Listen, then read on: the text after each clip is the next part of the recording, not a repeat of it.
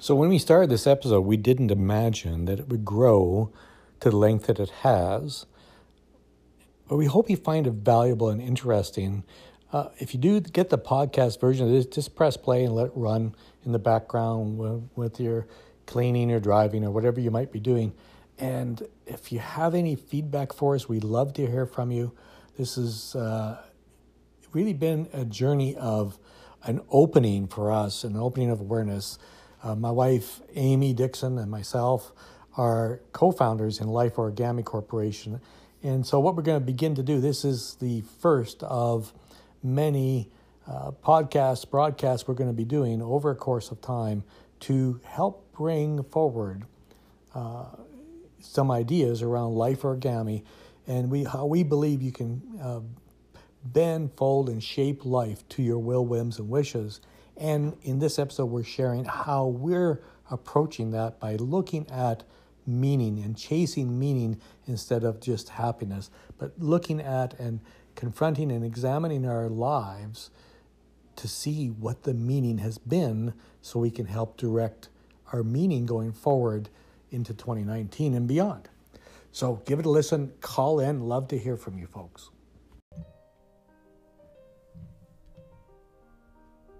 Welcome to Life Origami Podcast. This is Greg Dixon, and my wife Amy will be joining me later. At Life Origami, we encourage you to fully inhabit your life. So today I'm going to be talking about my journey, my six decade journey and search for meaning in life. Give it a listen. This is Greg Dixon, and as I mentioned, Amy Dixon, my wife and co founder, will be joining us a little bit later. I just wanted to open this episode, this show, with a reflection on you know my what I call one man's six decade search for meaning. Now, as I reflect back on my six decades, I find myself coming to a realization. The realization is I've always been searching for meaning, I've just been searching for it in different ways. Now, in a sense, I've kind of always been seeking an answer to the age old question, you know, will my life matter? At the end of the the end of my life, will my life have mattered? Will it have made a difference? And on some level, I've been seeking these answers throughout my entire life. So, what I'd like to do is kind of share my own observations about my journey. I'm going to do that by breaking it down into segments or phases of life. I'm going to talk about the first 20 years of my life. For the first 20 years of my life, I was really searching for like, who am I and, and where do I fit in? You know, I was, I was kind of shy and insecure. I excelled at working with my hands in junior high and high school and but then high school was interrupted and i got mononucleosis and pneumonia. Lost about six seven months of my final year of uh, high school. And so i quickly had to shift gears and, and not be a mechanic anymore and i had to become i became a partsman. And then from there i ended up in sales and that sort of was my initiation into business. Now the next 20 years i would say ages 21 to 40 the questions I was seeking answers for was, you know, how can I grow? How can I grow and enjoy myself while looking after my family? So during, you know, the the from about 21 to 40 approximately, I was tinkering with business. My first real business was a wedding photography business. I call it Sunshine Photography.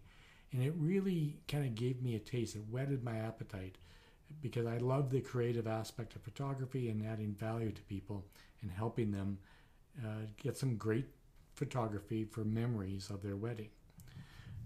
And that wasn't the only business, and that kind of led me on to doing more stuff. And I got into the printing business, that sort of thing. But I won't bore you with the details.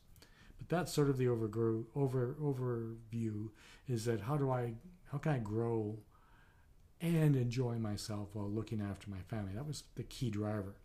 Well, from about ages 41 to 60, it's very clear to me that this is who I am. I'm an entrepreneur. And how do I make the most of that?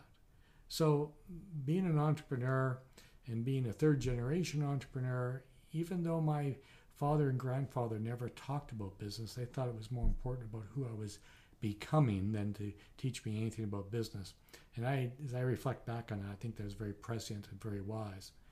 But I had this real identity that I'm a, I'm an entrepreneur. And over the course of a few decades, I sold three businesses, closed three, and I got one of the reasons I had to close one of my businesses was I got sick with pneumonia.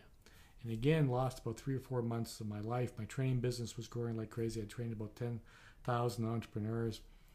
And I had to close it. And then to recover, I had to get into, I chose to get into coaching. And, you know, I kind of got into corporate publishing and that sort of thing too. But, you know, the really interesting part of it was the key focus. This is, I was clear who I was. And this is how I'm going to make the most of it. Now, at this stage of life in the 60 plus range, I find myself kind of thinking like a 20 year old again in my first 20 years is who am I? Where do I fit in? And what do I want to do with my life now? Now, you know, it's curious to me that at this point in my life, I'm asking the same basic questions I did in the first 20 years was, you know, who am I and where do I fit in in this world? Yes, I've got an empty nest. My son's 29. He's moved on with his life. Had some hiccups, but he's doing really well now. And I've had some hiccups along the way. But there's a difference, though. In my first 20 years, I was kind of riddled with doubts and insecurities because I had no experience. And I had to venture out into the world to try to make something of it, to try to explore it. I had to try things, and oftentimes I failed and things didn't work, or I'd abandon ideas before I finally found something meaningful, something that made a difference in my life. So today, after six decades, I found myself still in search of meaning, except now I have the perspective of a lifetime of experiences to draw upon. So the thing that I question, I keep asking myself is: Is this a blessing, this lifetime of experience, or is it a hindrance? You know, the, the other second question is like, does my life experience actually translate into an advantage, or is it simply baggage, other people's baggage, or baggage I'm dragging around because I'm kind of reluctant to begin again? And the third question that I've been pondering is Have I allowed my lifetime of experiences to cast a shadow on my future? You know, to a certain degree, you know, I, you know, have I have I been living in the shadow of what I've done versus going out and going after what I want now? So, you know, stay. You know, I invite you to stay tuned. Uh, I'm going to record, have a few more ideas and segments I want to record. Stay tuned to this and uh, continue to listen as we continue to explore this and see where this goes.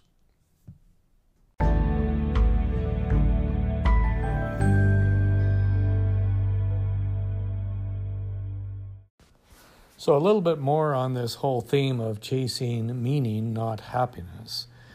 Amy, you wanted to add in, I talked about um, meaning. You wanted to yeah. share your pursuit of that. Well, yeah, you know, I went and made a couple notes just to tie, kind of see what it is I, I, um, what what my pursuit of a life of meaning, what that entailed, and I, I was really surprised to see a common theme here okay. of helping people in crisis and helping them move beyond that and so that they can inhabit their life fully. And you'll never guess where it began. I was looking through my um, I have a an album of my school years my mom right. put together and which is really she neat. was really dedicated to putting everything about me in these little envelopes with my artwork through, and your everything. school years. Yeah, yeah, and and there's this part on the front page that says for every year, what do I want to be when I grow up? Oh. and okay, a couple times I said I want to be a little girl, which is true today. but um, I also had things like I wanted to be a doctor, a psychiatric nurse for abused kids, a wow. counselor for abused kids. I mean, I was writing this at grade four and five and wow. six level. So I got to high school and uh, I was voted to um, be the most likely person to be a mom because every all my um, I had a bunch of people, some I didn't even know. They'd come to me with their problems. Right. And I would just listen to them, and sometimes I would give them feedback based on my knowledge at the time. Um, you know, uh, then my first year out on my own, uh, when I was 17, I supported uh, two other teens who were left behind by their mother. They she just took off to go to Germany, left Wow. them behind. So I moved in with them and and helped Huh. them through things right. um, then in my uh, in my adult life, I uh, had six children, four that are alive, Right. and if I could have had my way, I would have had a dozen. and in a sense, I, I did because um, I helped other teens, um, nieces and nephews, international students. I helped them as they were growing get to, to t- they would talk to me about abuse in their family and their confusion as they're growing up. Um, so there Wow, was that part of it. Yeah, and even with my children, my whole objective um, in life was with them was to help them inhabit their life, and um, you know, Even though you might not have at that time I didn't put that know in those words. but right. I mean, I was I was so intentional Right. and focused on adding so much um, variety to their life, so they could have a um, an overview of all the things that they could do and the potential in their life Right. and so I, I, I spent a lot of time in that. Um, but I did other things too while I'm raising kids and everything that went on. I was helping, um, I was doing Lamaze with um, some women, and I um, we did the help them through two births, and I also was um, involved in the La Leche League for nursing mothers um, because I went through. I was a um, milk factory because I was a baby factory and I Right. knew a lot about it. Right. But I also dealt with the NICU, um, Right. babies in uh, ICU that were born early, yes. And um, because I had gone through the whole program myself and gone through the roller coaster of uh, turmoil Yeah. that goes with having a child that is um, ill. So I helped other couples with when I got insight later on. Um, I helped them through crises, and I was part of the cuddle program uh, for in, Mm. uh, babies. Um, and because I had this interest in the children um, born early, there was I also connected up then with children with special needs. Okay. And so I was a liaison for the Sunshine Community. Hmm. Um, so that's uh, advocate for children with special needs and helping the parents out. And then again, I ran um, Wow. some groups uh, for the parents of children with special needs, and we met. I facilitated a group there in Right. town hall in Bon Accord, and this part about wanting to be really engaged in life and I wanted to share that with other people and so I became the Allen Ridge Association um, social committee president so I was throwing luau's and um, golf tournaments and Santa Claus parades and all that kind of thing um, and my daughter was in the performing arts so I was part of that association too the arts association right. and all that led to me finally opening up a store, a business um, called A Star is Born, and it was a little Disneyland. Yep. Um, but the whole purpose That's when of we it, met, yes, you were my coach, and 2006. so Yeah. it all became about supporting tweens and teens to um, increase their self esteem. Mm. And it became a, um, a very big theme in my store, and I never knew that it would go that direction. But big surprise now that I'm looking at how I um, pursued helping people in crises and through um, and supporting them as they grow up. And what is crisis? Crises is really change. It's change and challenges through change. Sudden change and sudden challenges. Yeah. difficult challenges. Yep. Oh, no- and no doubt. variety of challenges that come at you in different directions, right?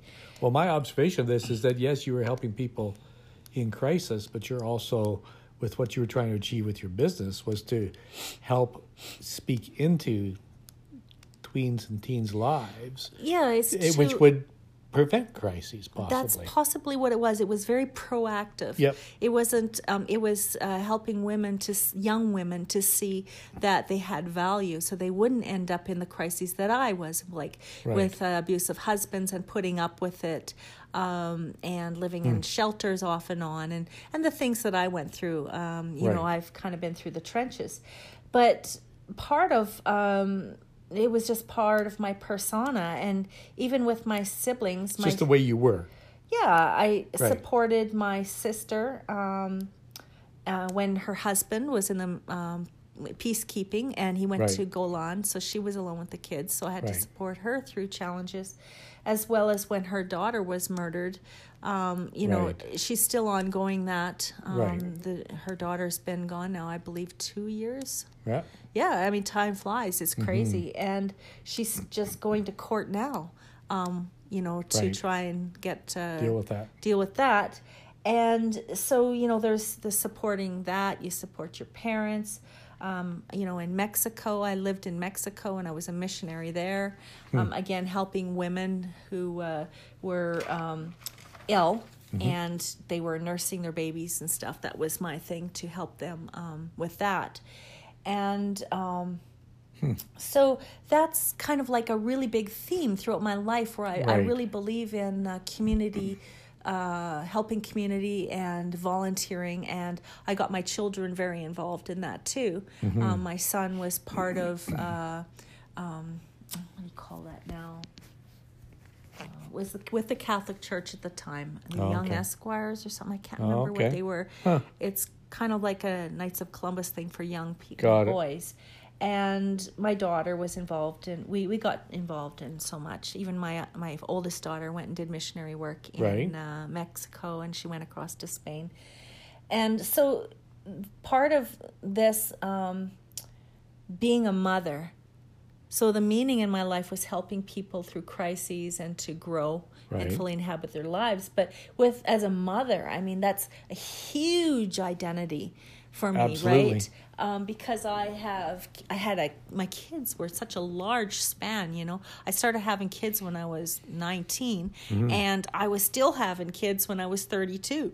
You know, so I I had had six children, and so my main purpose in life was to give them help them engage in their lives and support them um, give them a safe place to land. And it's still the same way. Um, it's just now i'm an empty nester and they're doing they're they're following their own life. And it's not my job to mother them anymore um, just to be there for them as a friend and and a mother. It's just i'm not mothering them. I'm not Right. mommy. Um, so you know i tried to give them as vast an experience as i could. You know we traveled. I got them engaged in uh, um, activities. We went everywhere. It, i tried to make everything that we did together interesting but i also um, believed in them um, working together as a family so we could have fun as a family so they helped with chores and Right. it was just I did everything I could. I tried not to be lazy about being Yeah. a mom. Unfortunately, I was too much of a super mom. Um, But you know, I did I did um, uh, mellow out on that. um, so another part of mm, what was brought me meaning was education Right. and I had this this hunger to learn and follow my curiosity, and it was part of my personal growth and development. Um, I was extremely interested in uh, learning about genetics and DNA so that I could cure diseases, and that was um, a big part of my life. Um, for well, eight years in university and school and in uh, medical research, and so that was a big part of it. Um, but uh, because I never, I didn't finish in that area, I ended up going into um, uh, my business, Right. uh, being an entrepreneur, um, because my uh, my goals in life had changed, things Right. I wanted to experience. Um, so I became uh, eventually involved with uh, mental health myself and overcoming challenges. But when I moved through that successfully, I ended up becoming a mentor to other women and men who were going through mental health issues. Right. And I continued to um, talk to women in need, um, trying to grow stronger and being a mentor to them because I had been in crises through abuse with my husband and been through the shelters, been through the experience. So I um, remained a mentor to other people. Mm-hmm. And I still continue to work on our book, um, You Are Enough, You Are Right. Not Broken. We are co writing that together. And it is for the purpose of people who um, have been, um, uh, they feel down as a result of what they went through Right. and uh, feeling that um, they're not enough and they're broken. And that part of that um, for me is um, helping women, especially. I have a soft spot for women that have gone through abuse or women with children that are having special needs. Right. And, and you have a unique context that you can bring right. because your life experience. And that's the whole point of this whole exercise. Right. Um, another thing that I, I kind of was interesting to notice was I like I'm interested in family and um, connection, uh, history. So, for one thing, I like to capture all our moments by photos. yeah. All the things that we do. I'm a I, I. I, I, uh, always used to be the the uh, the, the photo bug. And I was always the one taking pictures. Me and too. Had thousands of pictures, and I hardly have any of you- you- myself. You, keep up. You yeah, exactly. Nobody else grabbed the camera. I was I kind of like hogged the camera. Yeah. Um, but I also am, in, am interested in the, our history books from our family, the family trees, and Right. I create albums, and I've been doing research and creating our own uh, history books. Um, I'm Right. not completed that, but I am going to be handing those over to my kids um, when they're Right. at the age that they're interested. I have um, one that is at that age now. She's interested in family. Um, but also, I'm creating um, my own kids' school treasures album. I have been working on that um, in the wintertime when I have more time because I have oodles of boxes with all the kids' treasures. I haven't thrown out their art from grade one, all the report cards and all the complaints from the teachers that she's not applying herself. Right. but um, uh, so I During a very good year. yeah. Good year with good marks. it's funny. and you know videos of the kids and stuff with my old camcorder putting Right. those together for the kids and Yep. so i'm involved with that um, but another thing now is i'm in a new phase of my life and Right. this meaning for life it's still there helping people through crises helping people to get beyond Right. challenges helping people to fully inhabit their life And we're doing that how? well we're doing this through um, uh, tr- uh, training enhanced coaching training enhanced coaching. with Life yep. Origami. Yep. And we do videos and audios and I try to share my insights hmm that I've accumulated from my experiences in life, how I learned from them, how I took them and use them to um, understand myself and so that I could um,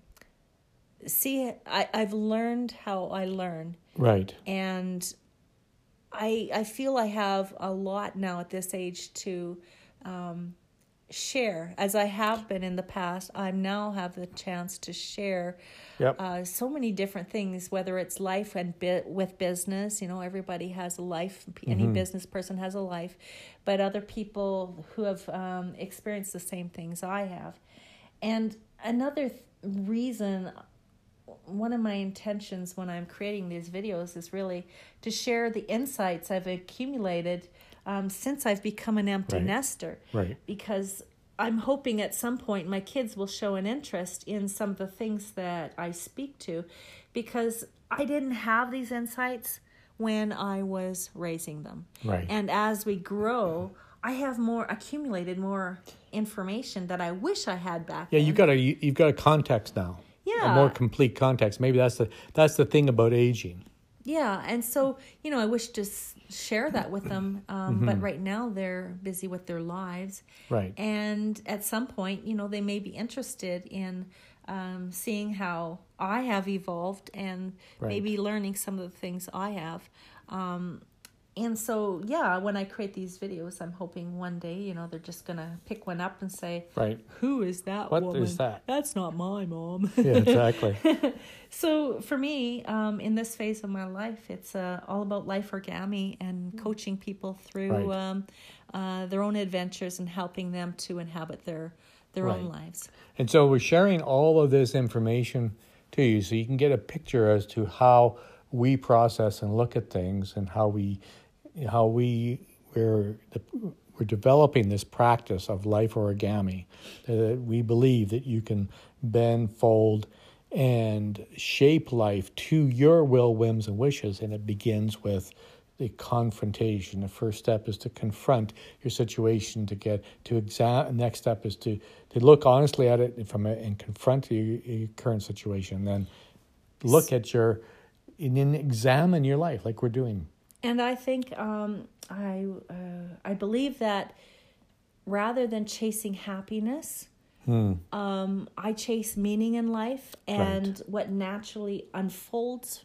right within that is happiness, joy, peace, serenity, all the things that we chase. Absolutely. I believe that we um, experience that as a result of um, trying to bring meaning Right. to our life and inhabit our life with meaning. and it's very it's very curious to me. If we- eh, you know this has gone on 17 minutes whatever now this is awesome. But what's neat about it is you, folks i hope you can hear the different how her meaning in life evolved.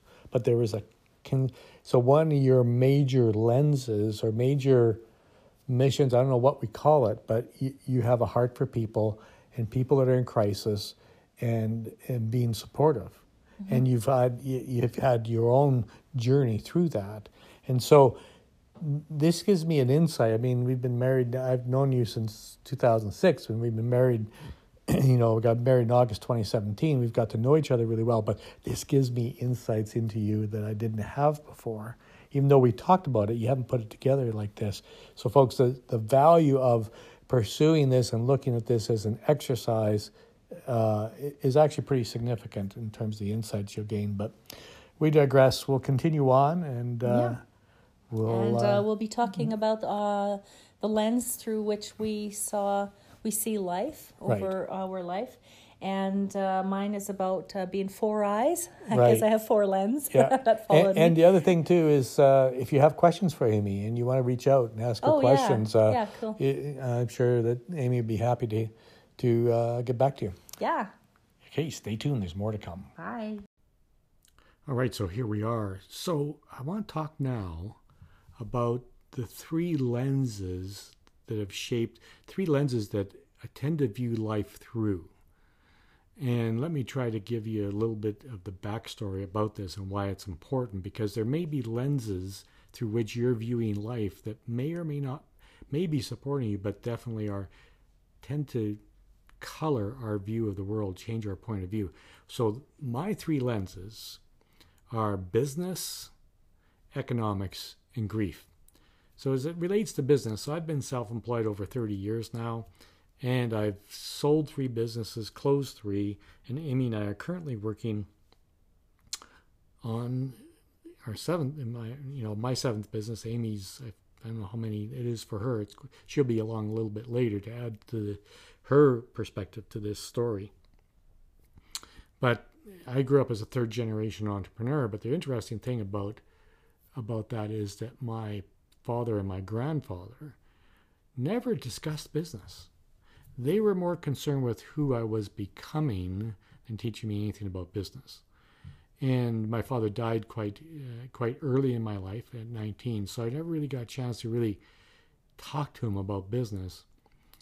But definitely, as I've ended up in business and enjoyed business and retired three times in my life, business is a significant filter. I tend to see the world through that business lens. Economics is another, because as an entrepreneur, as a business owner, you're constantly concerned with the economics because you can't, you don't escape the effect of economics because to the degree that you're adding value, to the degree that you're bringing meaning to people through the expression that we call a business, that creates value for them and that attracts them to you or repels them away from you. So, understanding how I'm fitting into the economics of business and the how my business fits into the economy and how I'm adding value, which is a fundamental economic equation, is is I think pretty darn important. Now, the other significant lens in my life is one I call grief. So the grief lens has come about as I've had I've buried my entire family. Uh, it started with my grandfather at 16, my father at 19, my brother I think was 21 or 22, my sister later, and finally my mother. And so I buried my my entire family, and now it's just uh, my son and I, and my wife Amy, and that's really really my family. Yes, there are some nieces and nephews, but in terms of that immediate family, I've buried my entire family, except for my son. Obviously, he's 29, doing really well, and this beautiful woman that's in my life. Her name's Amy Amethyst. So Amethyst is we got married in 2017 and it's really been interesting. We've really taken the last year and a half to really just think through life and think through business. Amy's got significant business experience as well as working with um, parents uh, with children with disabilities as well as uh, women in crisis. So it's been it's really she brings a really interesting perspective.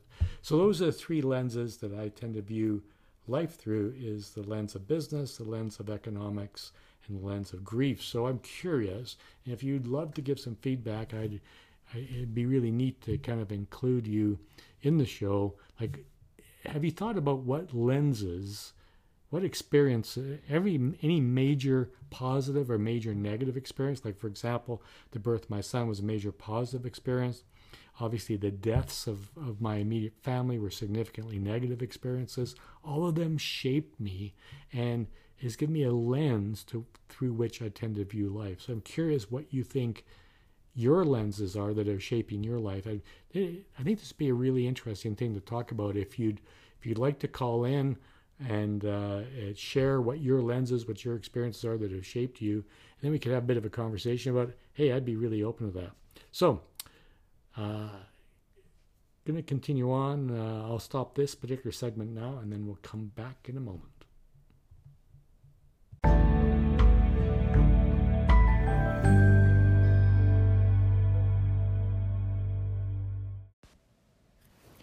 Hey, Greg. Um, so I've been listening to uh, um, our conversation. Right. And so far I'm enjoying it. And I was just interested though in your your your story. I hear it um, quite frequently how you have buried your whole immediate family and how Right. you are essentially a uh, an orphan, if you Huh. want to call it that. Um, you know, because you're big Last man standing. last man standing and that you know all you have is me and uh, gregory but you know i disagree with that Yeah, I hear that. because you have a new family now Yeah, through me right that's true. You- So- with your your four kids. i have four kids and you have um, you know um, interacted with three of them quite a bit. I have one Right. that's in university and is extremely busy so we only see her hmm. one or two times a year. But i mean it's you know they all love you and of course i have my extended family which you haven't met all of them Right. but there's always the potential whenever i do meet up with them that you're going to meet them too so you have aunts and you have uncles and you have true. nieces and nephews and all that that you haven't met yet and you Right. have you know you don't know it but i have an extensive family and um, Right. you know when i was younger uh, we were really close i just got uh, busy with life and being a. Well, baby what happens, factory right? yeah but i mean they're still there and Yeah. you also have your nieces and nephews and stuff like that too from your sister Sure. who passed on and her children right Yeah. their children if they have any Yeah. i'm not aware um, so that's the thing is that Well, that's, a, always that's a good point. you're not you know you you're not the only one left on your family tree Oh, absolutely not. No, You know? I, I mean, I, I, I did not mean to leave that impression. It's just that, you know, th- that's a very, that's a huge theme in my life, dealing with grief, dealing with loss. Mm-hmm. Yeah. I'll say it that way, dealing with loss. and um, I think there's not a lot of people. I, I, I mean, I don't know anybody else that's had the experience that I have, Mm-hmm. and it's absolutely shaped who I am. It's Exactly. shaped my point of view, my frame of reference, uh, how I think. Uh, it's and and um, uh, it's really created a real appreciation for the the preciousness of life and Yeah. and, and how important it is to make the best use of now of the present moment so Yeah. And I was thinking also, you know, I don't, I have not lost a sibling, and my parents are still alive. yeah And I have lost my grandmother and my baba and my Right. my grandfathers. Mhm. Um, so you know, I was much younger, Mm. but it probably is not the same as losing a sibling or a parent. So I'm sure you know at some point in my life that is going to happen. right Um, but uh, of course it is. right and and, uh, and, and that's a natural part of life because that's you know sometimes we talk about you know if i die like sorry uh unfortunately the mortality rate of being human is 100% everybody that's born dies Uh, you know until we leave this mortal coil you know, you could have a whole different conversation about what happens after, but we won't. That's not our purpose here. But Squirrel. you know, thanks for uh, thanks for sharing that, and thanks Yeah. for reminding me okay. you, you feel free to challenge us here and this this uh, audio is going to keep getting longer. Hopefully you, you folks find it valuable.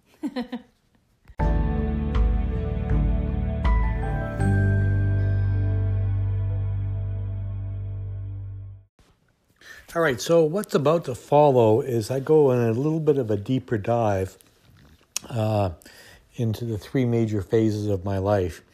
And uh, that's what will follow. And then after that, you'll be able to hear Amy's story about her seven phases. Stay tuned. Keep listening. All right, so this is about the first 20 years of my life. Now, it's really interesting. Some of the things that really stand out for me is I remember my first day of school. Do you remember your first day of school? So, my first day of school, I was absolutely terrified. My, my mother insisted I walk to school on the first day myself. Uh, school was only three or four blocks from our house. Back in the day, that was pretty normal to walk to school. But you know, I stood around the corner of the back of our house for quite a while because I was so afraid to walk by myself. Finally, the school called to tell my mother that I didn't show up. She came out looking for me, and I'm standing around the corner in the backyard of our house. and so that's sort of how my education, formal education, kind of got started off to a bit of a rough start. But the interesting thing is, is that um, as I look at those first 20 years, I really was trying to figure out who I was and where do I fit in. I was pretty shy and insecure, and I was also kind of questioning how I fit into the family because my brother was eight years older. My sister was 13 years older. So by the time I started going to school, grade one, my sister was in university studying to be a teacher. My brother was in, I guess he was in grade seven or eight. No, he'd be in grade eight or eight or nine, and you know, preparing to go to high school.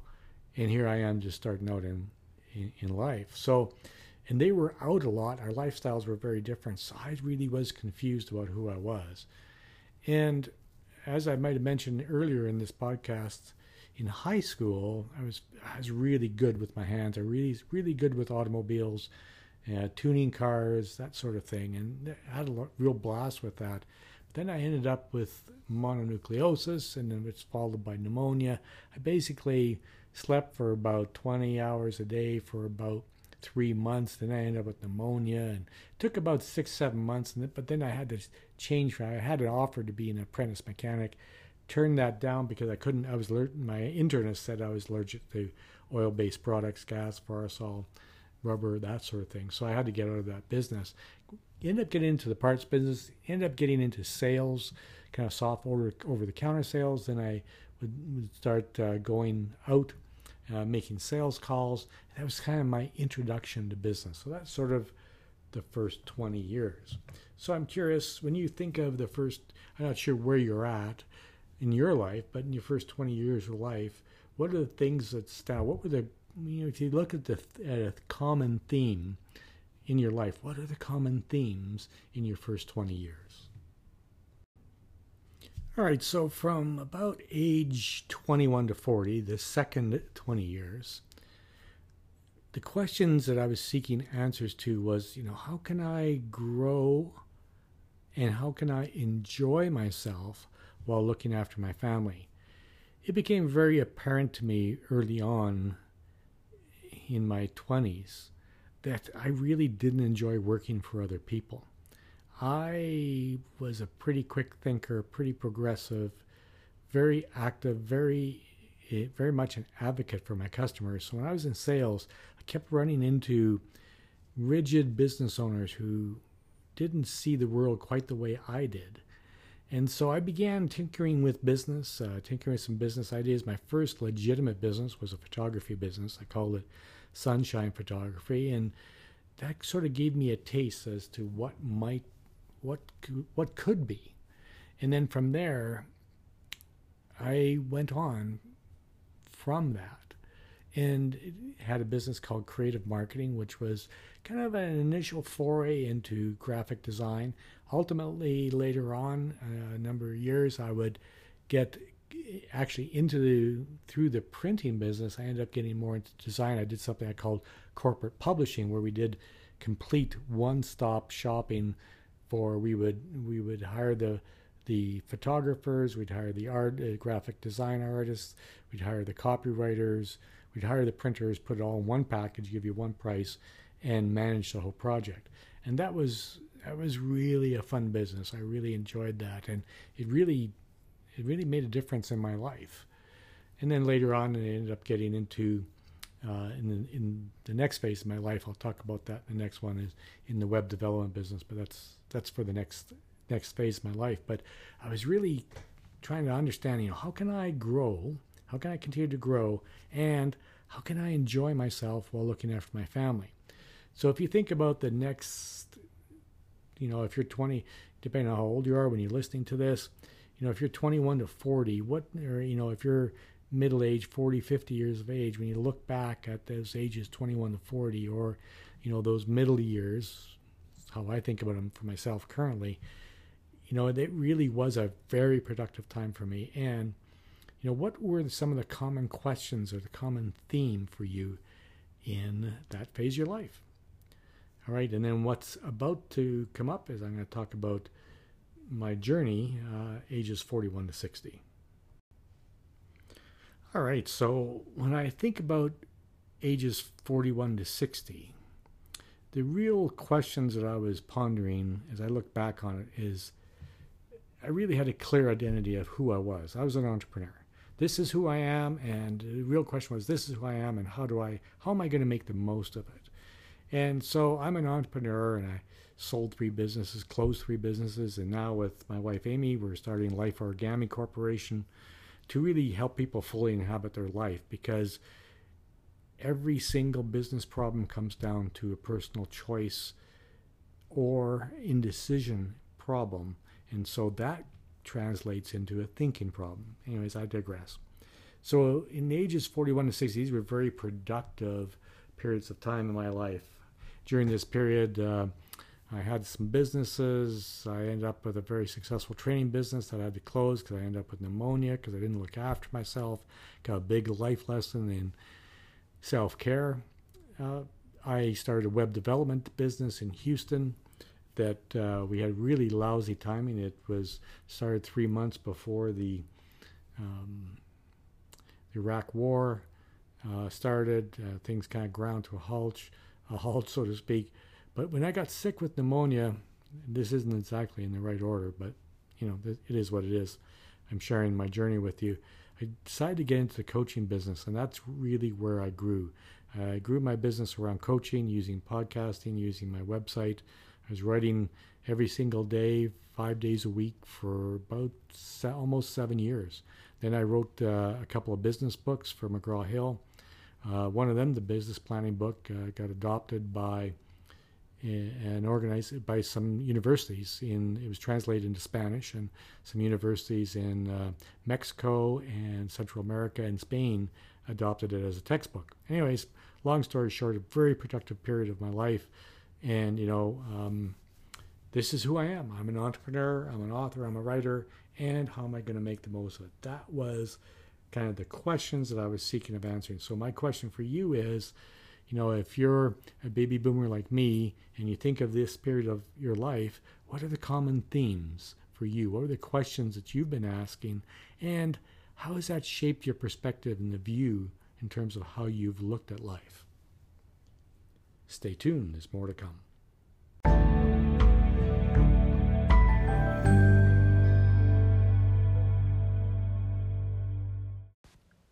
Okay, folks, so what's about to follow here is a little bit of a conversation that Amy and I had about her seven phases in her five some odd decades of uh, life and her insights and her turnaround. And it's, uh, it's actually a really inspiring story. I encourage you to continue, and uh, we I know Amy would love to hear back from you. you. Feel free to call in on Anchor and leave your comments and feedback and or ask questions. All right, so here I am with my wife, Amy Dixon. She's also co-founder of Life Origami and my business partner. So, um, Amy, you had some thoughts about my six-decade search for me, and I have a feeling you have some thoughts about your own life. Well, it's not six decades for you. No, it looks like um, I've only been I'm only in my fifties and I've had seven decades. um, because I think I've pushed a lot of life into I've condensed life, seven decades of life into I think five that's accurate. decades. Yeah, what I know of you, that's true. you, you've done a lot of living. yeah, so I actually made notes because um, I didn't realize how complex it was. this, uh, you know, six decades search for meaning, which was seven for me in five decades. All right. So um, I was thinking about uh, my search for meaning mm. and how it has all been um, skewed or by my um, the lens, the four lens that I see life through. Okay. So you can call me Four Eyes. Okay. four lids. And those are essentially that I'm not enough, I'm broken, I need to be fixed, and I need to be taken care of. Ooh.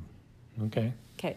So those so, are the four lenses that you tend to view life through. Mm, did right from the beginning. When Got I was, it.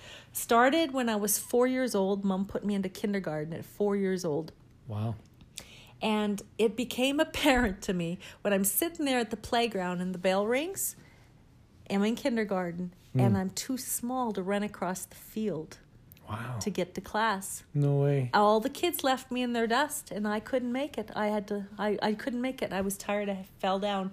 And when I got into um, school, I sat in these they had these desks at the time, they were double desks and you yep. sat next to one another. Yeah, yeah.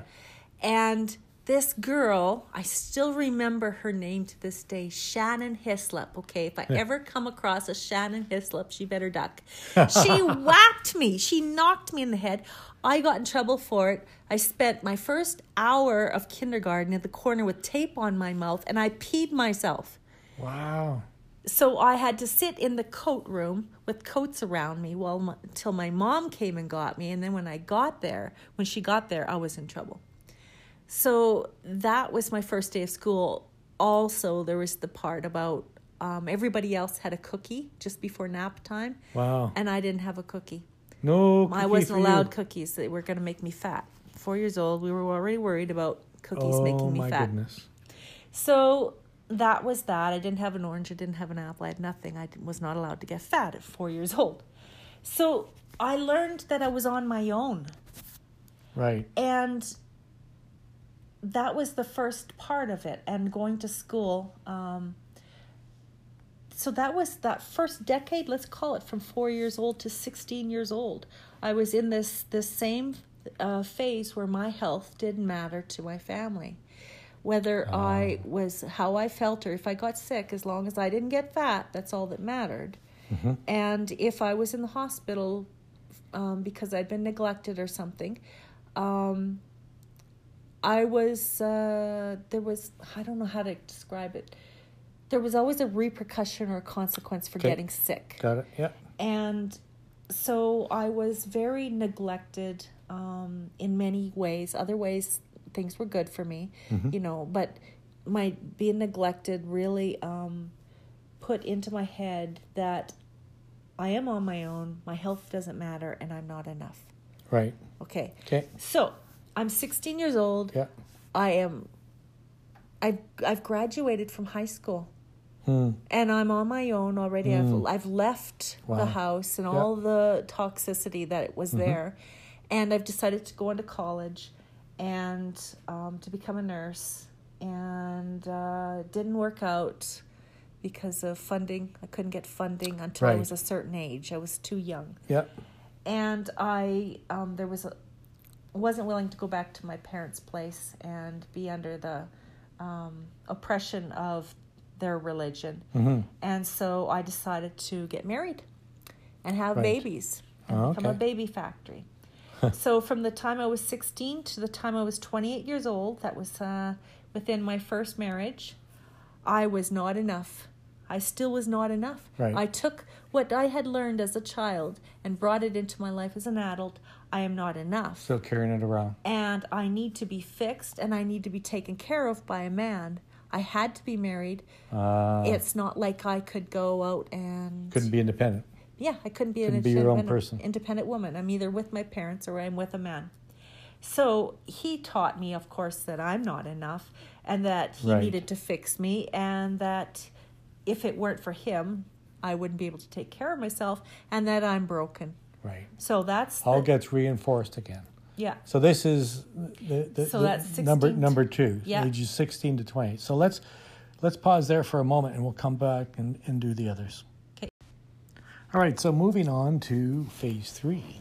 Yeah. So I just looked at this. Uh, my first phase was uh, 12 years, and my second phase looks like it was 12 years. Oh, interesting. Interesting. And let's see, this next phase is from 29 years to 30 years. Forty that- years. Yeah, I knew that.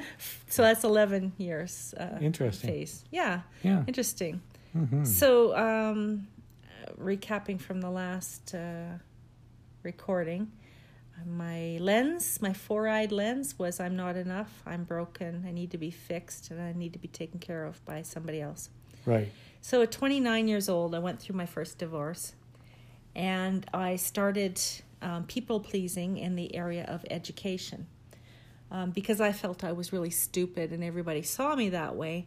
And I didn't have skills from staying at home as a wife and a baby factory, so I decided to go into education. So I went back to high school and um, I had already graduated, but I wanted to bring my marks up because I intended to go to university. Hmm So I was in a women's shelter, and then I got into university housing, and I went to university and studied science for four years. And in that time frame, I remarried because I felt, you know, I needed help to take care of my children. I Mhm. couldn't raise them as a single mother. I felt Right. so, and I needed to be fixed. I still wasn't enough, by the way. I hadn't graduated, Mm. so I needed a I needed another husband who would help take care of me. So I found one, um, one that would buy into my belief system that I'm not enough Hmm. and that I need to be taken care of and I'm broken and need to be fixed. So I Hmm. looked for maybe like a father figure, somebody who would, you know, smack me around a little bit when I needed when I needed to be Wow. fixed. So I got one of those. I found one of those. There's plenty of them out there if you're looking. And um, Wow. so I know there's also lots of nice guys. Yeah. but anyway, I, I was really good at finding the ones that were toxic. And um, so I went into the education pe- people pleasing thing, went into something that I was interested in, but it didn't really tickle my fancy, really. Right. Um, I became a super mom. Ah, power mom. Power mom. I go to school and I was a wife and a workhorse and Wonder Woman. Bionic Woman. Bionic Woman. Yeah, All Wonder right. Woman. She's she's different. Yeah. Okay. Okay. Yeah, yeah. So anyway, so um, I I stayed with that fellow, and I learned that I'm still not enough. Um, hmm. You know, I had kids. I had a few kids already. Um, and so I was used, and. Uh, because wow. I hadn't really done anything in my life according to him. I was broken. And, you know, I would come from a bad. uh, my first marriage didn't work out. And, and of course, yeah, I wasn't, uh, I didn't suit his ideals, so I needed to be fixed and molded into a, a person. And that he felt he had to um, uh, Managing. prod me, micromanage me. Yeah. Yeah, he had to keep me organized and tell me what my duties were for the day, that kind of thing. Well, that's special. yeah, so there again, same thing. Then my my next uh, phase is when I hit 40 years old. Phase four. 40 yeah, year 40 old. years old, and I've graduated now from school, mm-hmm. and I Right. become a businesswoman. Right. Um, I learned that I am enough, Mm. and there's other nice people out there, and I preferred to be around them than to go home and feel awful and to be put down. And I learned that how good I was at doing things. Um, I learned that I wasn't on my own, but I was strong enough to do things on my own Right. um, as an independent person, but be able to, um, uh, what's the word, delegate. hmm And I learned how to um, find the help that I needed to get things done. So I became very efficient at uh, business. And uh, it moved into my personal life where I was able to look at my uh, relationship and see that how I had been pursuing those kind of relationships and that it was uh, ruining my life and my kids' lives too. Right. So I decided to uh, just end it all Yeah. And I was I at first I wasn't going to end it. I thought I could just hold out a little longer till the business was doing better and stuff. But uh, uh, it became you know detrimental, and I woke up to a pillow above my face, about to be smothered, and then there was some incidents with knives and things. So I decided it wasn't safe to carry on anymore, and I had to look at uh, reality in the face and say that uh, it was either make a decision or die. So I made the decision to take care of myself, and Right. I had to leave everything behind. Yep. I lost everything. And, it was a um, major pivotal moment, though. That's the key thing Yeah. here. Is that if you look at your timeline, what what's going to follow, what you're going to describe, this looks like a fairly major moment. Yep, but I I learned something. I learned I am enough. So, Right. So now I'm down to three. Big shift in your internal story. Yeah, and that I need to be fixed was I let go of that. Mhm. Um, I need to be taken care of. I let go of that, and I still felt I was broken. Oh, that's interesting. So from 40 years old up until I was 46, Yeah. I became a workaholic. Ah, I opened okay. a, a business and it became very successful and I worked like a dog and I had no no um, uh, personal life at all. I just wanted to be on my own and I ended up with health issues because I was a workaholic. Hmm. And um, Hmm. again, I was not really taking care of my body. I didn't uh, think my medical situation was uh, very important. And so I kind of neglected myself that way. Mhm. And I wouldn't let anybody into my world. So I was very lonely and very sad and I wasn't feeling well. And So this is from 40 to 46, eh? yeah. Okay. So there's six years there after the divorce that I felt I just worked and I was on my own and I didn't let anybody into my life. Right. Um, and I felt at the end of 46 I was tired and I needed to be taken care of. Hmm. So I moved. that theme again. Yep. So I moved back to my parents' house, and it became very toxic again, as it was. And I allowed them to take care of me, and they felt I needed to be fixed, Right. And that I was broken, that it was my fault for the divorce, you know, and uh, um, that I wasn't enough as a mother, and I wasn't enough as a woman, and I wasn't enough as a Christian. And so they micromanaged me to hell. And this is phase six now. This is phase five. Oh, this is believe it or phase five. This Oh, okay. phase- wait, I might be lying. Um, Yeah, this is phase six. You're Yeah, right. phase six. So it's From 47. to 51 years Got it. old. So there's four years there Yep, yep. where I felt like I was not enough. I was Yep. broken, that I needed to be fixed, and that I couldn't take care of myself. Mhm. So I allowed them to totally let me. I fell apart, and I let them. I went into victim mode, and I let them hurt me really bad until I got really sick Right. like really sick. And Yep. it was if it wasn't for my brother helping me to leave there, I don't know Hmm. what would have became of me. But I moved into my own place. Mhm. Um, but all those thought that thought baggage came with me, and I Yeah. felt that uh, I was broken because of the the everything I'd lost with the divorce, um, which was uh, what ten years ago Yeah, twelve years ago. I've lost track yeah. and um, that I I needed the religion to fix me. Yeah. That I was not enough before God, And and, all the the guilt and blame and shame. and being Beatings. being bipolar, there was this right. stigma Big that label and stigma. yeah, and people were telling me what Yeah. uh, I'm not capable of doing and Right. uh, how t- I'm supposed to what I'm supposed to do in my life so that uh, I don't get uh, more wrecked. Right. Um, so, folks, what you're getting here is a look inside of how Amy's thinking was. Yeah. So, okay. So let's. I'm I'm off my uh, my whining horse here. I'm stop not whinnying.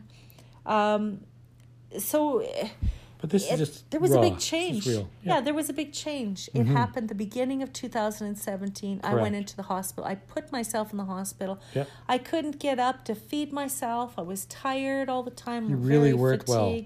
Bad headaches, really sick, didn't know what was wrong. Yep. And I just couldn't take care of myself and I felt I needed medication. Mm-hmm. And so, and I needed to get away from the religion and my parents. I just needed to get away. So I put myself into the Ponoka Hospital, which is a hospital uh, Yep. treatment c- center for people with psychiatric problems and other kinds of stuff. But this is the particular thing I was looking for. And so I went in there and I was sick for the first two weeks.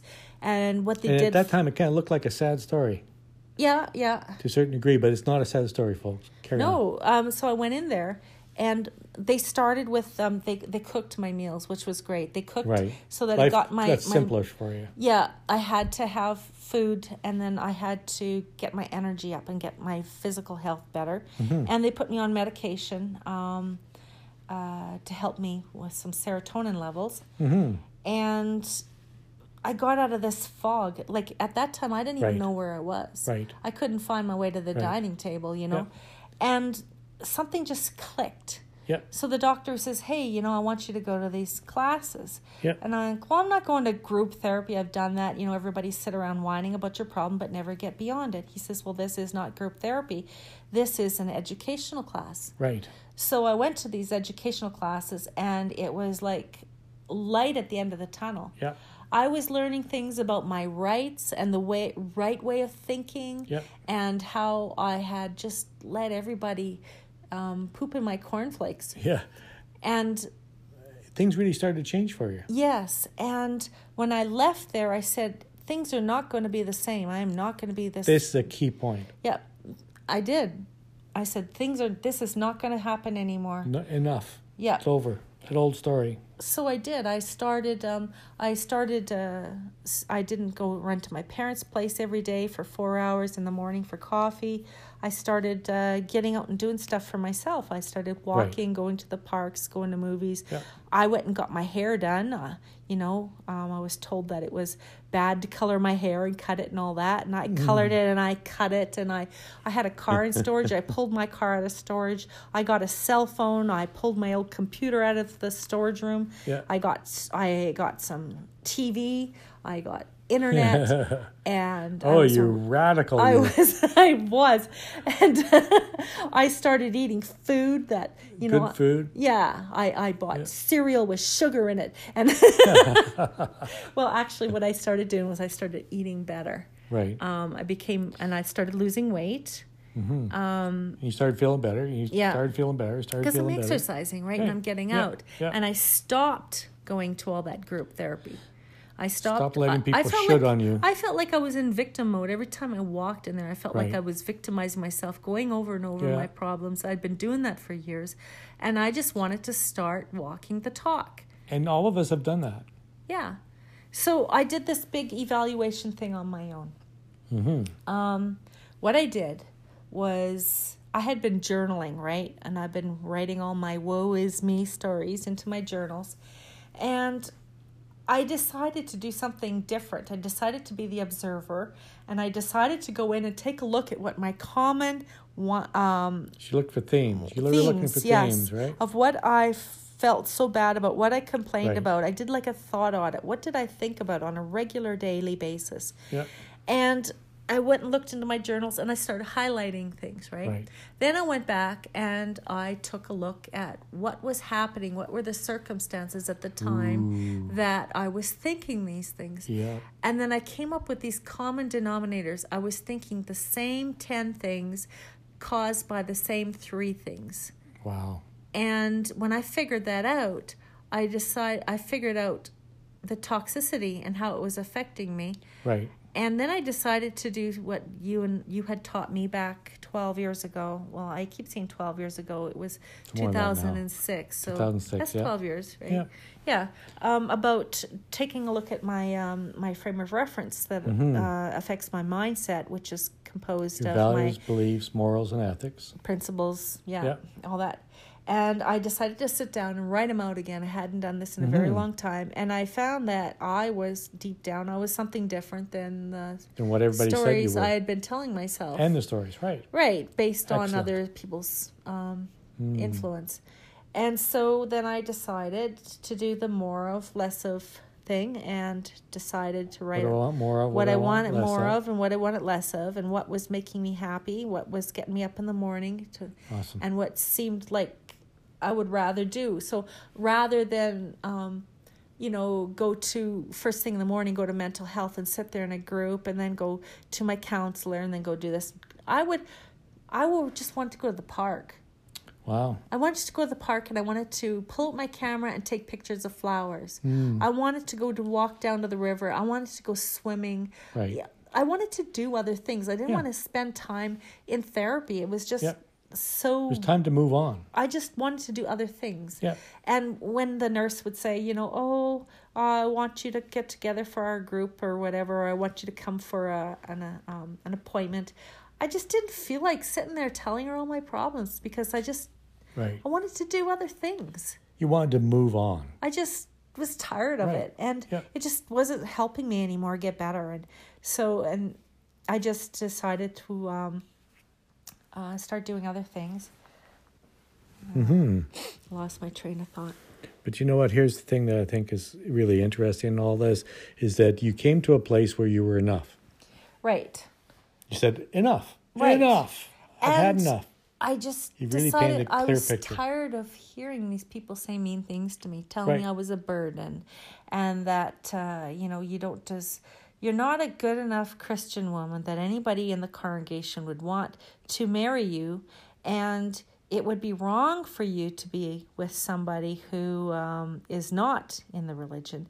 So I had to live my life a martyr because I had been divorced Ooh. and because I wasn't enough of a wife or an, and a mother apparently, Right. and you know they just kept pushing the fact that I was bipolar at me and saying, "Oh, you'd never be able to work, and you can't take care of yourself, let alone come babysit your niece and nephews." Um, So lots of stories, lots of projection, lots of blame, shame, and guilt. Yeah, and I just didn't think it was right. And the religion, um, they seemed so hypocritical, and I didn't believe, I didn't buy into the fact that I wasn't enough because I couldn't follow their dogma. Right. Didn't agree with it either. No. And so then I just thought, well, okay, I'll just take a break.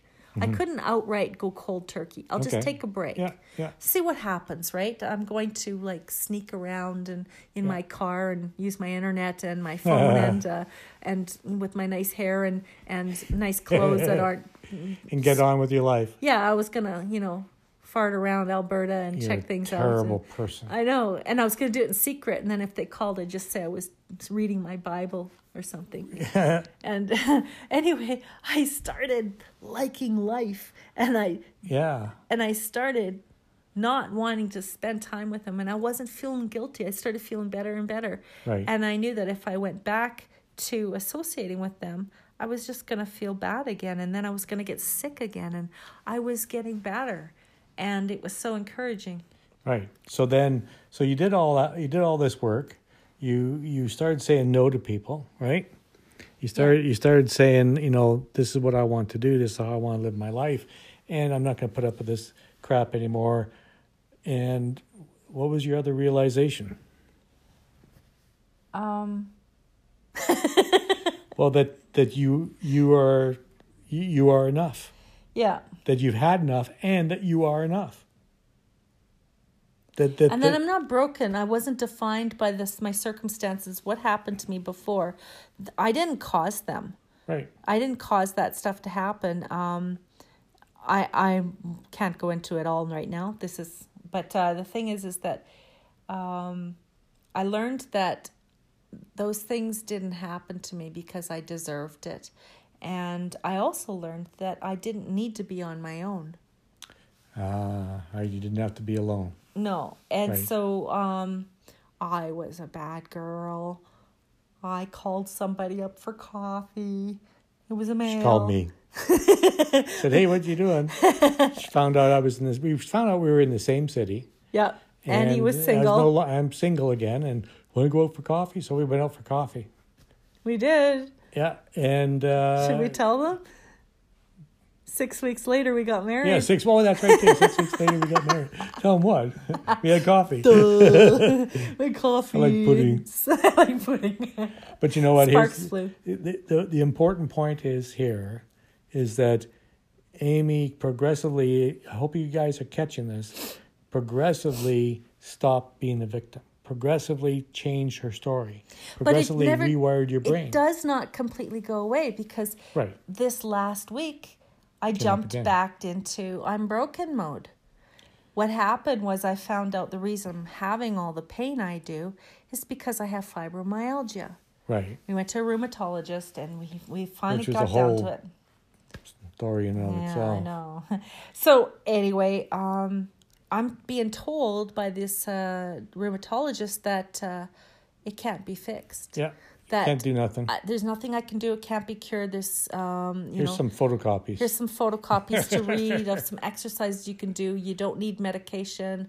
Uh, rehab clin- clinics aren't going to help you. There's no way to fix this. Yeah. That was it. You're out of the office just like that. Bam, bam, And bam. Thank you, ma'am. I went later. immediately went into this. I'm broken. That I've got this thing, this shadow that's It always be shocking, it? lurking. Yep. But and it doesn't matter what I do. I'll never get rid of the pain. I, you know, if I walk, I'm just going to make it worse. Yep. All these stories started floating in my brain. The same ones that told I I Mm. grabbed on when I first found out I was bipolar. Mm-hmm. I thought that again didn't matter what I did. I would never get better, and that was bullshit. Yep. I got better, Right. and it's completely under So control. you got this. You got a track record of getting better.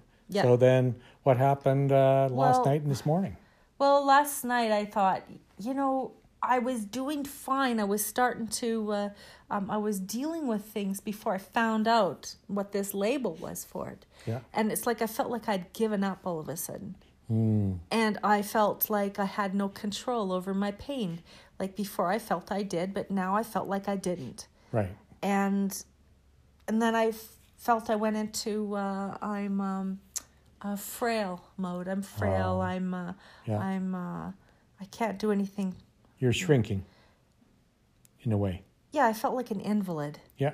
Yeah. And so then I was thinking about what we were talking about. Like we did look into um, information to find Yep. out what fibromyalgia was, Right. and we learned that it is got to do with the brain and the the network and connections and how you perceive. Um, uh, you're sensitive Yeah. um, due to the firing of different neurons in your Right. brain and stuff. So then I started thinking, wait a bit, minute.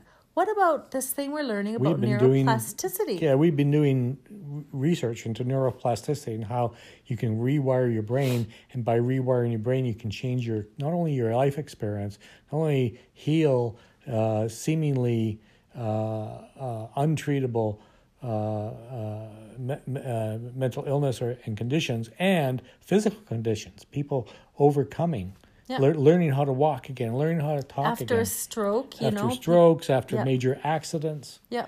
It's it's actually them slowly adjusting their mindset using a number of different strategies of their body and retraining their brain. Yeah, the the brain finds different pathways that it Yep. can use to connect up. With yeah, uh, it's, it's, it's like there's a little electrician in there hooking in new wires. just like a what were those boards Little with the telephone switchboards, yeah. switchboards? Yeah, we're, we got we're okay. We're we're plugging in over to this one. Yeah. Going into trunk number five. So we thought, well, we'll look into this, and sure enough, there is all this research and work on neuroplasticity and fibromyalgia. and suddenly a path unfolds. Yeah, there was this uh, guy Dan um, Neffeld or something. Yeah, doctor, yeah. Neufeld. Yep. I can't remember his name exactly, but um, uh, yeah, he's done all this research, and he himself is fibromyalgic, Yep. and uh, he he knows all about the neuroplasticity of the brain, and he's got Right. all these uh, books and videos and blogs all about Mm-hmm. it, how to get better, like specific tools and skills that you can do to make it better, and that Completely different picture than what Oh we were yeah. painted. He says you can totally undo it because Yeah. all you have to do is rewire the brain. Yep. And he has got a program on it, but I'm not at that level yet. I just want to read everything that he has to say. Well, you're on your own learning learning journey, right? Right, and I've got those eight years in university. I'm Yeah. pretty good at at Researching. uh, researching Yeah. medical stuff, so I'm not going to fall into this victim mode of I'm broken. I think I have um, a situation, circumstances that I can work with, and uh, I mean I'm optimistic that if other people can do it, You can do it. then I can go into a remission Absolutely. too, the same way I did with bipolar. So here's the key thing then is that you you, you had the mental resilience to go and probe and look a little deeper, not to stay stuck where you were, to choose to look at this differently. You discovered some new information and you're in the process of acquiring the information you need to be able to intentionally change your life, shape your life, which we call life origami because you want to fully inhabit your life. Yeah, I mean, what's pain got to do with having fun? Exactly. So, uh, you know, the, the key message in all of this is that regardless of our search for meaning through our lives, regardless of the experiences we have, we can learn from the past. I mean, I totally have learned. You know, I Exactly. when I look at these little notes that I wrote as bullet points to talk about, I see the same thing. I've got my seven my seven phases, Yep. and I've got the same four things written there. I'm not enough. I'm broken. Right. I need to be fixed. I need to be taken care of. Um, and I've now that I know that that is there, You can now I was quickly. It only took me two days to jump into the To turn it to around. identify Yep. that I had jumped into the I'm broken Yep. mode. and now we're taking we're taking steps intentional steps forward and the key thing here is this this uh, this uh, process of awareness is you moved into observer Yeah. to begin to observe yourself what was going on and you could see that you were starting to fall into the victim mentality the victim behaviors again And and, you pulled yourself you pulled yourself out of it And the interesting thing was, is I didn't, I didn't engage in any blame, shame, guilt for having gone there. right Um, exactly But I was just thinking while you were talking here Mhm. about the part about need to be fixed, and Yep. then I'm talking about wanting to get better. Mhm. I don't think that's the same. Need, needing to be fixed. I think this is, um, right uh, this is me. I'm doing that thought when I was four years to 16 years old that my health doesn't matter. oh right See now I've undone that little. again. I've I've You let go of that again. lens Yep, too. yep. My health does matter, yes and my life experience does matter. right Um, and that having a quality Yeah. life, that I deserve to have a quality life, and that I have the right, and I give myself permission Mm-hmm. to claim my birthright to love, joy, peace, and amen wellness. Absolutely. And so instead of that baggage being a weight that holds you down, you're packing it into your rocket. It's going to be fuel for change. It's a stepping stone It's a rather than stepping a stone. stumbling block. There you go. Stepping from from uh, roadblocks to stepping stones. I love it. All right. Well, this is uh, amazing. If you're still listening to this, thank you for listening. And you know what is you, what are your lenses how have you been viewing yourself what are the stories you've been lenses are stories that you tell yourself things that you accept as to be true about yourself you can change those you can rewire those right Yeah. that's what life origami is all about this is just the beginning of uh, what we hope to be on a on a semi regular basis uh, some broadcasts of us is thinking through just being real and raw with you about what's going on in our lives what we're learning about fully inhabiting our lives, the process we call life origami.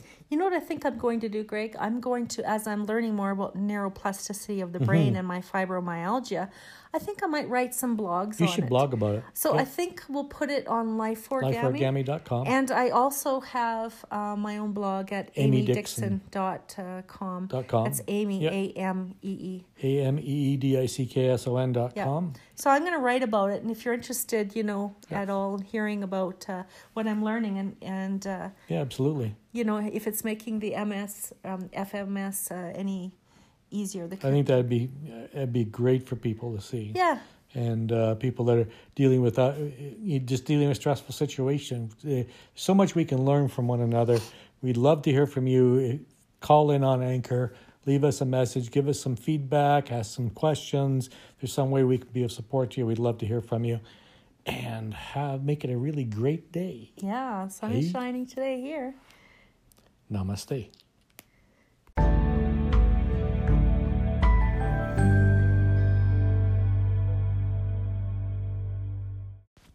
Yeah, I'm just enjoying a peanut butter cookie here. I got my hero cookie today. so, Amee, uh, Amee, you had something more you wanted to add and share.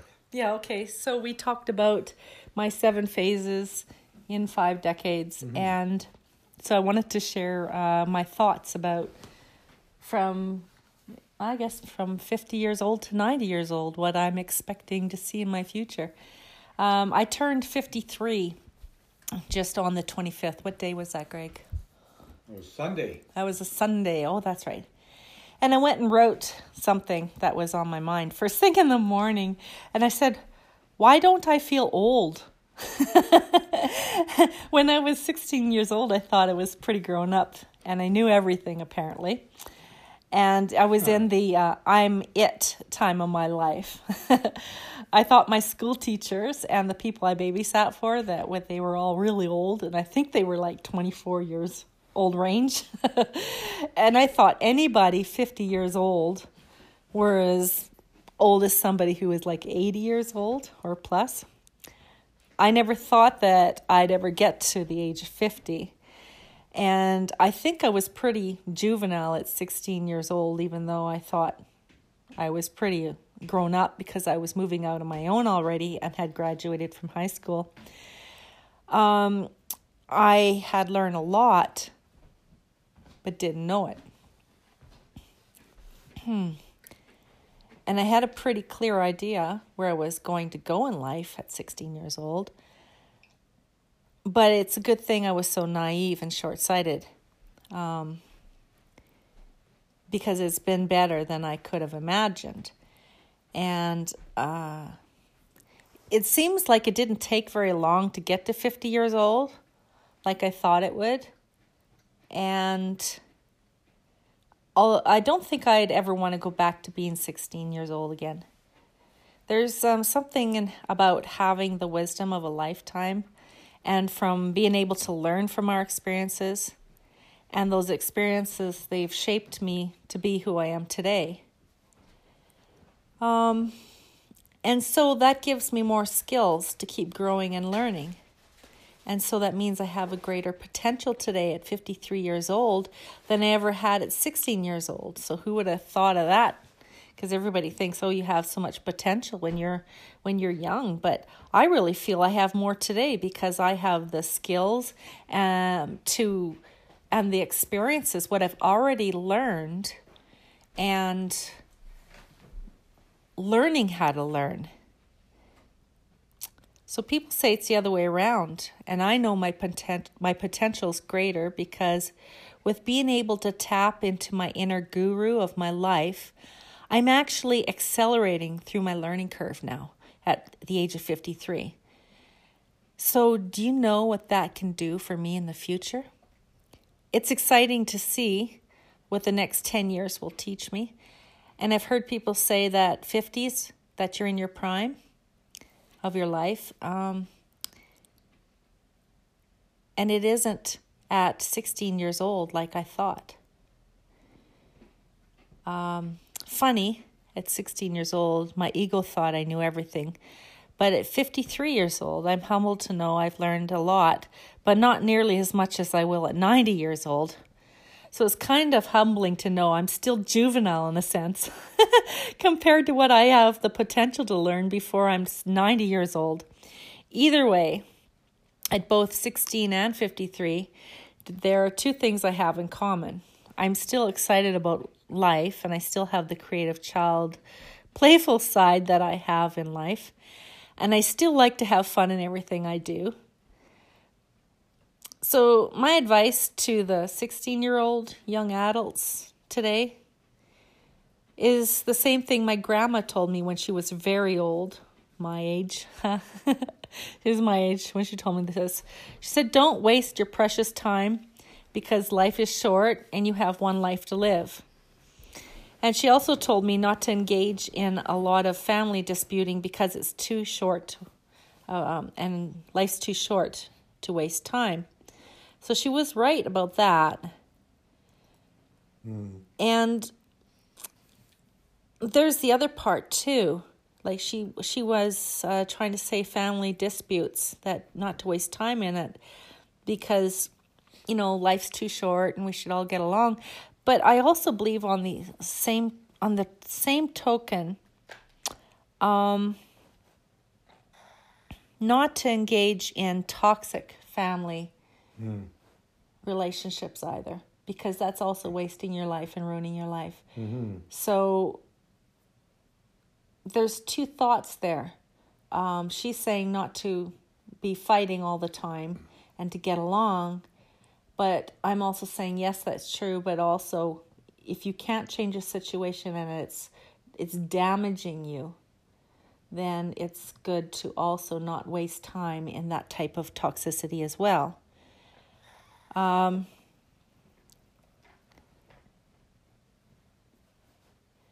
the best thing I can say that I got up till now, uh, it wasn't about things, toys, houses, cars. Mm. I had all that. Yeah, been there, done that. Yeah, in my lifetime, I've had I've had the fancy houses, the big posh, everything. Um, but that's not what I think. Um, the best thing I've ever had. I think um, I never thought I'd be a mother of four children and the wife of a beautiful soul, Greg Jet Dickson. now the question is, in my mind, is what's next? Mm. Well, seeing it's my um, best friend's birthday too, my body, it's going to carry me another 40 years, so I'd better take care of it. Amen. So I'm going to figure out this uh, fibromyalgia problem, get my health even better so that I can do the things that I want to do. You're going to define your life, not be defined by what? By the past, but to choose to shape it going forward. That's what I'm hearing. I want to fully inhabit my life. And there's so many things, for me, um, there's so many things that I want to happen in my life. We did a life compass recently. Yeah. I don't have it in front of me, so I'm just going to go. Oh, I'm lying. I do have it in front of me. Let me see here. Um, there's uh, four main components of my uh, my life compass, and having a foundation of feeling calm inside, calm inside, and equilibrium, and being intentional about life, um, a simple life. I also want activity and mm. variety.